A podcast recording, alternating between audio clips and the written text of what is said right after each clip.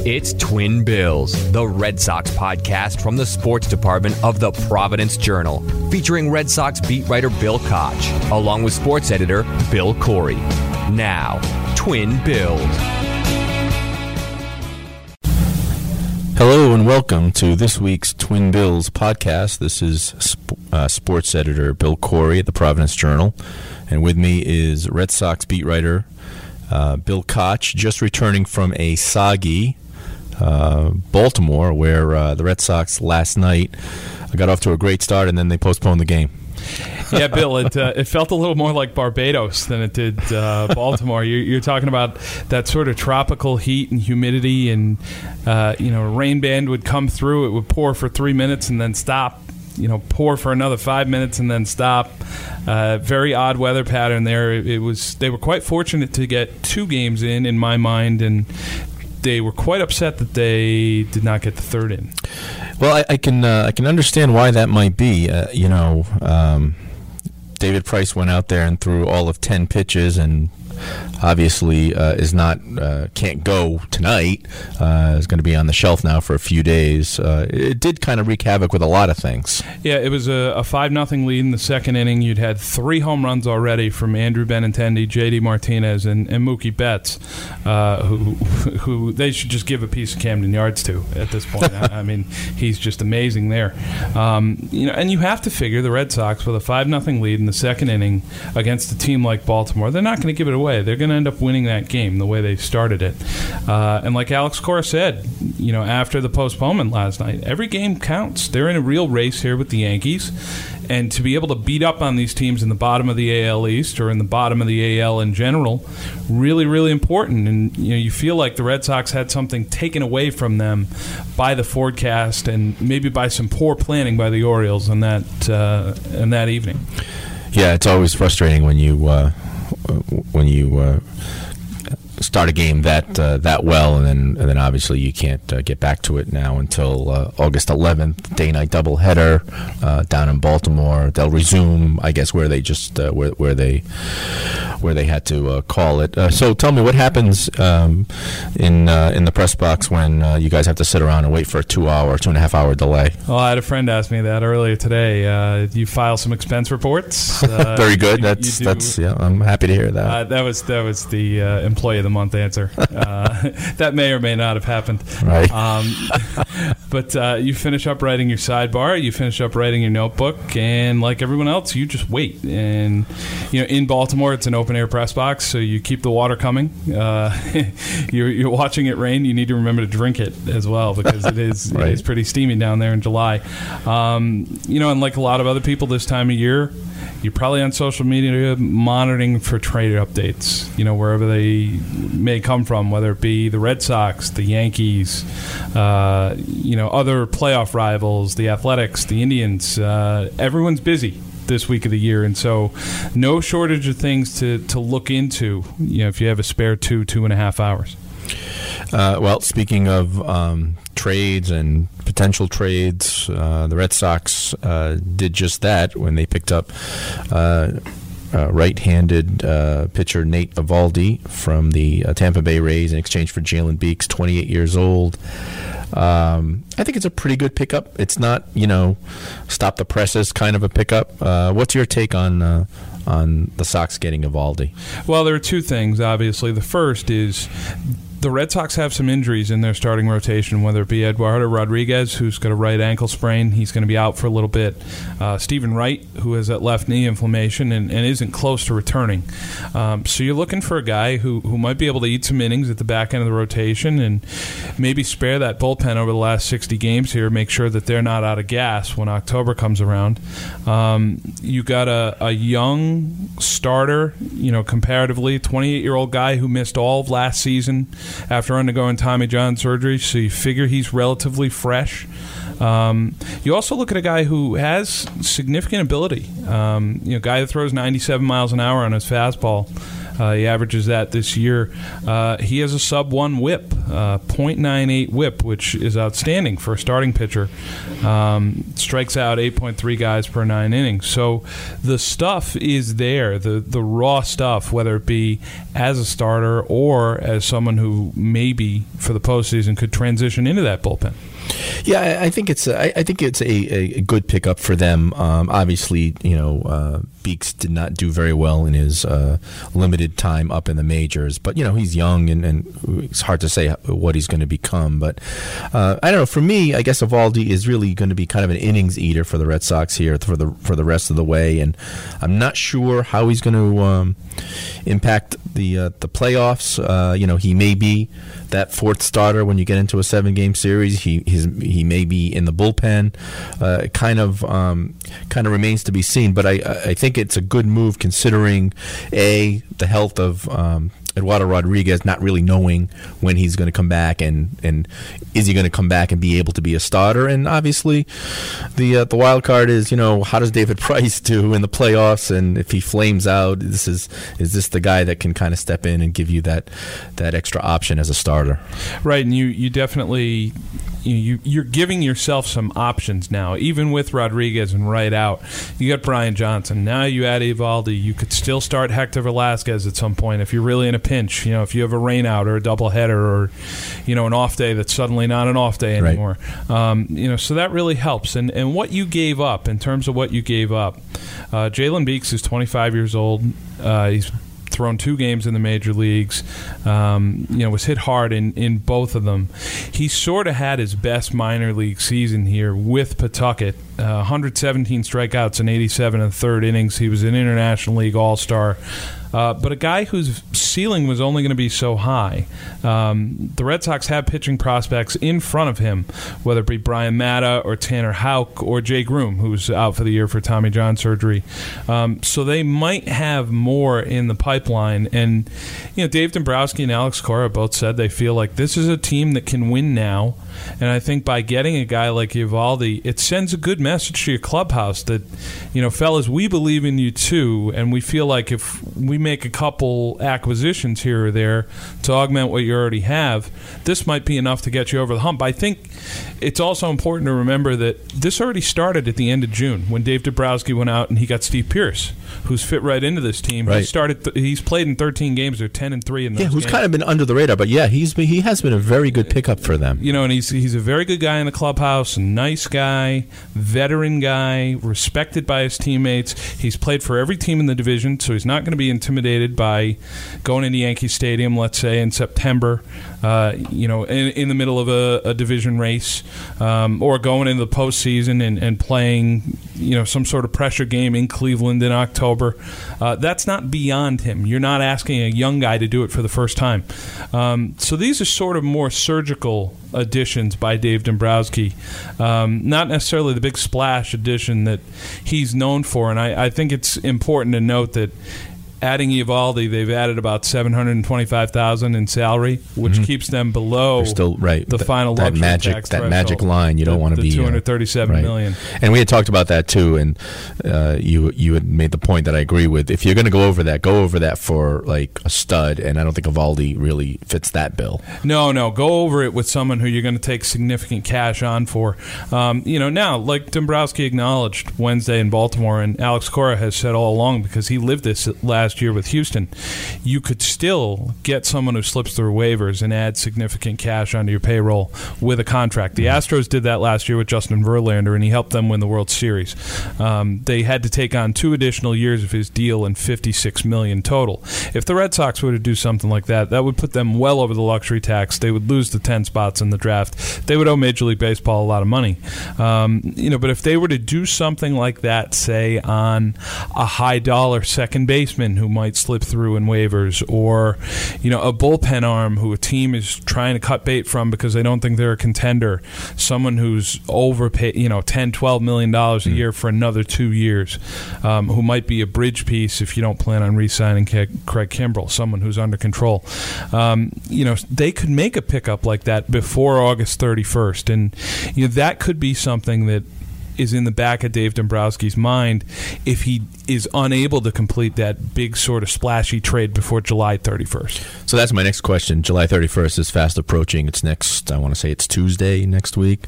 Um, do you think the Red Sox are done for now? Do you think there's uh, another uh, another move out there? Uh, I, I don't think there is, but uh, what's your take on uh, on on the uh, trade deadline? Well, you know, Dombrowski made a couple good points. I think obviously this team, in my mind, could still use some help in the bullpen. You you obviously could use another setup guy for Kimbrel um, to go with Matt Barnes at this point. I think Barnes has probably earned the right to be that eighth inning guy, whether mm-hmm. it be down the stretch or in the playoffs. I, I, think he's probably performed the best and is probably the guy that Alex Cora trusts the most. Uh, right now, considering the way Joe Kelly has pitched, your seventh inning is either going to be Heath Hembree or Ryan Brasier, who has a grand total of seven, uh, six appearances this year with Boston. Now, granted, he hasn't given up an earned run since May 12th with the Paw Sox, which is a, a ridiculous streak. But right. you know, has he really shown enough where you're going to trust him in Game Two of the ALDS on the road? the argument would be no. Um, you know, but Dombrowski made a couple good points. He he said we've made a couple additions. We feel like we've addressed a couple of holes in the roster, and realistically, if we're going to bring somebody else in, it's going to force us into a difficult decision on our 25 man roster. Uh, they still haven't activated Eovaldi and added him to it. You've got some interesting spots here considering some guys who you would like to send to Pawtucket don't have options, whether it be Brian Johnson, Blake Swihart. You can't send those guys out. You would need to release them. Um, you know, someone like Kelly can refuse a minor league assignment. He's had five years of service time.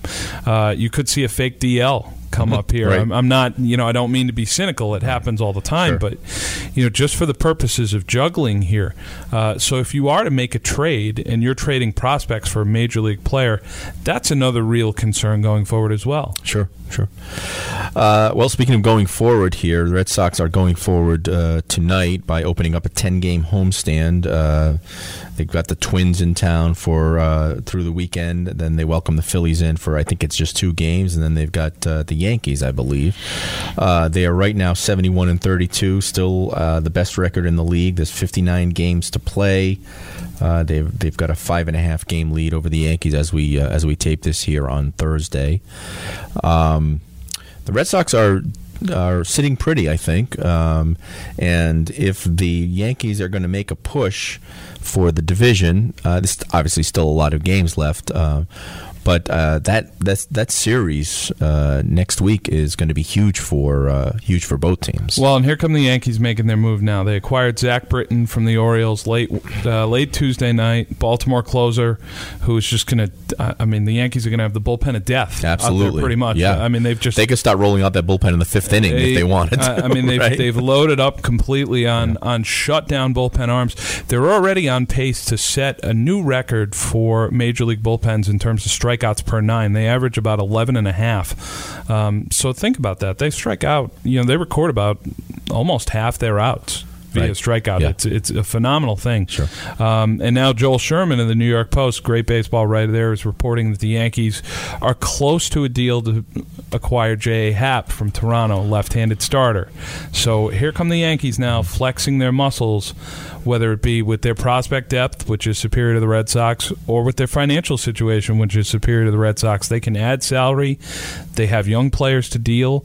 Um, you know, no guarantee that that Britton and Happ no guarantee that that means the Yankees are done. They could still be going here. We don't know. Yeah, absolutely. Yeah, and the Yankees are are not nearly as close to that uh, penalty line as the Red Sox are, right? No, not at all. They they were about thirty one million dollars under it yeah. uh, before they acquired Britton. Uh, he he makes about twelve million this year, so prorated by a third, they owe him another four. They're probably around 170, 171 or so. So still well under. They could still add a significant piece. Right, right. Um, but to your point earlier about this homestand, if you're you're able to get off to a good start against the Twins and the Phillies and say go four and two, let's say, mm-hmm. um, you go up against the Yankees for four games. If you're able to win three out of four in, yep. in a perfect world, because I, I struggle to see that either team is going to sweep each other. They're, right. They're it usually doesn't happen. It's usually a split, or there's one team that gets one, you know, one game better. But yeah, they're they're both just too good. But yeah.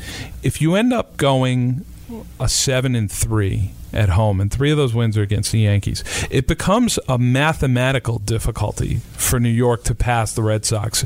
If you end up coming out of next weekend with a seven game lead, seven and a half, eight game lead, it's only 50 games to go. Yeah. If Boston goes 25 and 25 over the last 50, Which would be the worst they've played all year because they've been playing at a much much higher clip, obviously. you're looking at the Yankees having to go 33 and 17, 34 and 16, something along those lines. Right. It's very difficult to do. Uh, you know, not to mention New York and the Red Sox still play two more series after that. That's right. Um, Yep. You know, so there's there's there's no reason to think that the Red Sox can't split with them the rest of the year at that point. So New York would have to go pull those six games out over the other 44. They would have to go 17 over 500, which would be my math fails me 30, 31 and 13. Yeah. I mean that's that's that's a pretty ambitious pace to try to set. So if the Red Sox are able to handle things here over this 10 game homestand and sort of just continue the momentum that they've built to this point, they could put themselves in a very good position when New York gets out of here on August 5th. Well, you know, if, if you want to play that game, uh, if the season ended today, kind of thing, which obviously it's it's not going to because we've still got two two months of baseball. But if it did, uh, and I was looking at uh, the uh, the standings. Uh, yesterday, uh, so I believe it would be the Yankees and Seattle would be playing for the wild card. Is that right? I think that's Uh, right. And then obviously uh, the uh, division winners are uh, the Red Sox, the Indians, and the Astros.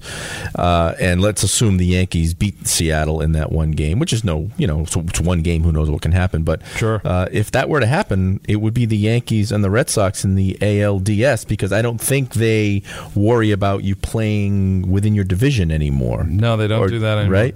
So, I mean, I think there's a pretty good chance, whether it's the ALDS or the ALCS, there's going to be some New York Boston matchup this postseason. Yeah, which you know, Which is fantastic, by the way. Yeah, which which everyone would look forward Right. to. Uh, I mean, obviously, I, I go back to that 1999 ALCS. Oh, Uh, yeah. I was in college in Boston at the time, and I just remember the the mood in the city uh, for Game Three. The the way it was when you know Pedro Martinez was going to pitch against Roger Clemens in Game Three of the ALCS at Fenway Park. Uh, you know, just the the vibe in town, the electricity in town, the the fact that it was something we'd never really seen before. The the Red Sox and the Yankees playing an extended postseason series Right. against each other. Right, you had one- 1978 was that one game sort of play-in game, but yeah, there was no series. Right. Right. This this wasn't a one game playoff, and and it also wasn't sort of the you know meandering pace of a, a, a regular season divisional race. Right. This was you know seven games. Here it is to go to the World Series. It, it was it was wonderful, and you know people need to remember this is before the Red Sox had won the World Series three times. They they were in the middle of the curse. The Yankees were in the middle of you know that '90s dynasty Sure. with, with Jeter and all the rest. They had won the World Series in '96 and again in '98. Um, you know, so it, it was just it was great theater, and and I think it would be nothing short of the same. You know, in any round, whether it be the division series or the championship Right. series, if the Right. Red Sox play them again. I- I'd like to say it never fails to disappoint, but if you're a Red Sox fan, certainly has disappointed with the result. But it's always a great series. Obviously, in 03 when they when they lose to uh, the Yankees on the on the Boone home run, and then obviously the probably the greatest postseason series if you're a Red Sox fan would be the ALCS in 04 when they come back from you know down three to one and just. Uh, three three to nothing, right? And and and uh, and win that. I mean, I'll, I'll confess, you know, when it comes to 04, I remember the ALCS games more than I remember the World Series games against the Cardinals. Sure, yeah, because the, yeah, the, the World Series was such it was so anticlimactic because it wasn't even after the first game it wasn't competitive. You know, when we look back, and I, I say this to my friends all the time, look back at the starting pitching for the Cardinals in that World Series, and you think, how could we have ever felt threatened by Woody Williams and Jeff Suppan Right. and Jason, Jason Marquis? Marquis. Like the Red Sox had that Right. all the way. But that base running blunder that will forever go down in history. That's right. When he got gunned down by David Ortiz across the diamond, um, you know. But you, you look back and you say, "Boy, the Red Sox had this all the way." But that was just the the fear that was instilled to you by your father and your grandfather over generations and generations. You know, and they weren't wrong. and they weren't wrong. It's how are they going to do this to us again? Right. Um, but I, I flash back to those ALCS games, you know, far more than I do uh, those World Series games, particularly in 04, because Yeah. you know, I remember watching those and, and being harangued by my dad, you know, who would say, oh, "Why are you doing this to yourself? You know, don't don't Right. watch this. They're down three games. Haven't I raised you better than you know? this? Didn't Right. didn't you watch at nineteen to eight destruction in Game Three? Like, Right. what what is the matter with you? You know, he he's you know he'd say to me, "I know you're a glutton for punishment and a cynic, but like." You know, this is extreme even for you. And I would, and I would say, Dad, I want to see how they're going to do it to us this time. you know, like like Right. how how bad is this going to be? How creative can they be? You know, so the the natural thought obviously was, well, they're going to get all the way to Game Seven and then lose. right? You know, the Yankees are going to walk it off after being up three games to none. Yeah. The Red Sox will take like a six nothing lead in Game Seven and then get walked off on again for the second year. You know, it's funny. My, my uh, and not to belabor this point here too long, but my my memory of that was, uh, and having you know, I, I was a kid in '78, but I certainly remember the game, and, and I remember the '86 World Series watching Oh, yeah. at my friend's basement and the ball through Buckner's legs and all that. So I certainly had the same fatalistic attitude as most Sox fans. But for some reason in '04, I, I kept saying to myself, if they push this thing to a Game Seven, it's over. And I meant that by thinking by by. Uh, by thinking that the, the Yankees really had no pitching left at that point. you didn't trust uh, Kevin, Brown. no, and and you know just the weight of giving of losing that series after going up three nothing, I thought would really weigh uh, too heavily on them, and and it you know it did. I mean, they it wasn't even much of a game. You know, Johnny Damon had that huge game, and uh, and that that game was. I mean, even even Pedro, who came into the who inserted himself in the middle Oh. of that game and started I- giving up a, a run or two, even that couldn't derail I, I cursed Terry Francona to high heaven for that decision. Right, Whether right. Pedro wanted to go in or not, that that was one of the worst things he's ever done. Um, for me, it was in Game Six because Mm-hmm. I, I felt like Game Four, Ortiz, you know, hits a walk off home run off Paul Quantrill. Game Five, he hits a broken bat looper to center off Esteban Loaiza. Both of those games are extra innings, but they're Fenway Park. Right. You going back to the Temple of Doom for Game Six? Right. You know, I, I mean, they're going to rip your heart out, but yeah.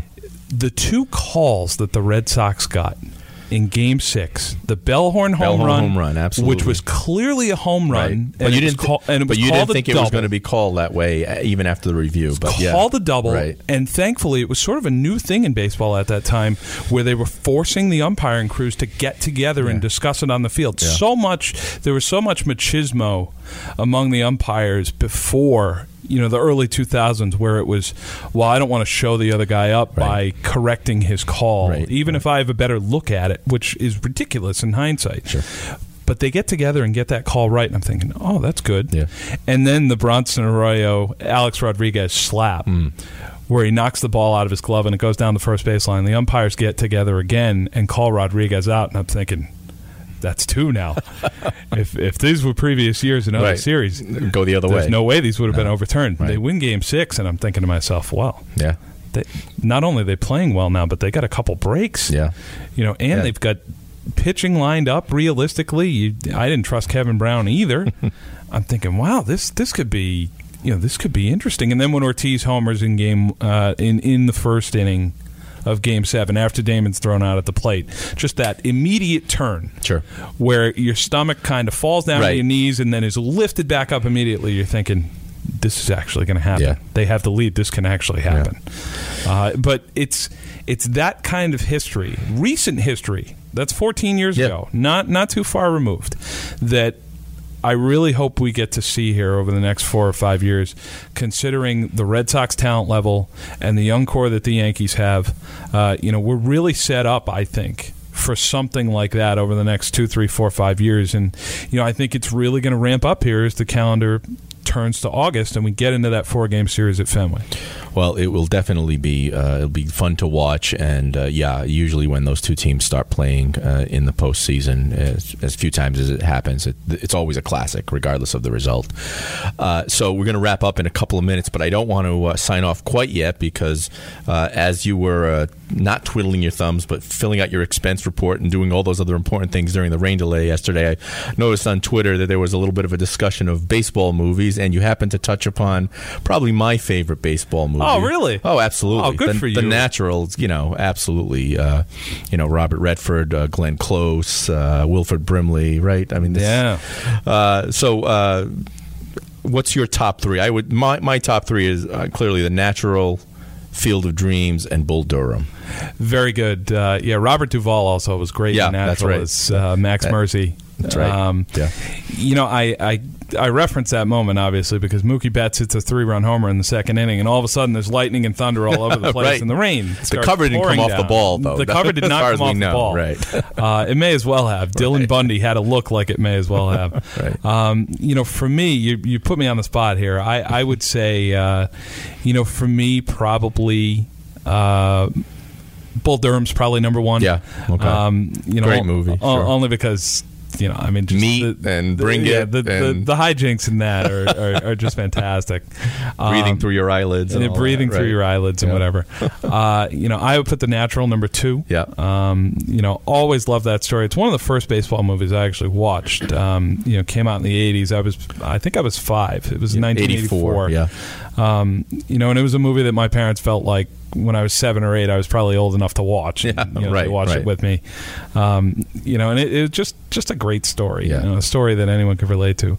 Uh, and third, obviously, would be Major League for me. Oh god, yeah, Major League's Um, great too. You know, Sure. just just love Major League. Right. Uh, so, you know, two comedies sandwiching the drama there. Right. Honorable mentions, of course, to to Field of Dreams, um, The Sandlot. Sandlot, Eight Men Out. I liked. Uh, Eight Men Out was very yeah. good. Um, You know, another one which is, is a little sappy and a little cheesy, but for the love of the game, Yeah, yeah. uh, a- you have to sort of be in the mood, but that's that's not a horrible movie. yeah, Yeah. you know, and and, So. and I'm making way too many references to movies that have Kevin Costner in That's them. right. Yeah. So well, he was in like just about all of the baseball movies. Yeah, So, so, I'm, yeah. I'm getting a little uncomfortable. Honestly, So. I, I feel like that means it's time to end the podcast. Maybe, or, or we could spin off and do like a Siskel and Ebert podcast too. But anyway, short of that, uh, we'll wrap this up. Uh, Bill will be back on the beat uh, tonight in uh, in Fenway Park when the Sox uh, open a ten game homestand against the Twins, and we will do this again a week from now. Thanks again, Bill. Thanks, folks.